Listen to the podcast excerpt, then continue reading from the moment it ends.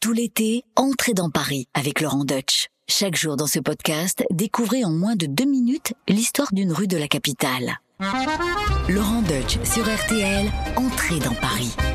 Aujourd'hui, très exceptionnellement, je vais vous emmener à côté de Paris, du côté de Saint-Denis. Donc, je vais, vous parler d'une petite rue qui est au niveau du carrefour Pleyel, c'est à l'ouest du Stade de France. C'est une rue qui a un nom assez intrigant, et évidemment, quand on est passionné d'histoire, on ne peut que se pencher dessus. C'est la route de la révolte. C'est en fait euh, le premier chemin, c'est c'est l'ancêtre du périphérique, puisque c'est la première voie de contournement de la capitale pour aller d'un point à un autre en évitant le centre de Paris. Notre périphérique ne fait que reprendre cet ancien tracé qui date du 18e. En fait, Paris a toujours fait peur aux souverains. Depuis Charles V, qui a été humilié dans son palais de la Cité par des Parisiens révoltés jusqu'à Louis XIV, le pouvoir a toujours eu très peur de, de- ce peuple qui était rebelle, querelleur et qui n'a pas hésité à s'en prendre à, à- à la personne du roi. Donc euh, très tôt, le pouvoir s'est méfié de Paris et s'est établi à l'extérieur. Ça a été à Vincennes et puis à Versailles. Donc quand les souverains ont été installés à Versailles et qu'ils devaient se rendre à Saint-Denis, qui est quand même leur nécropole royale, Ouais. ils vont préférer non pas passer dans Paris, comme c'était le cas euh, jusqu'alors, mais passer par une voie périphérique, une voie de contournement qui va s'appeler d'abord le chemin des princes, puis la route de la révolte. Pourquoi? Parce que cette route de la révolte rappelle que justement les Parisiens sont un peu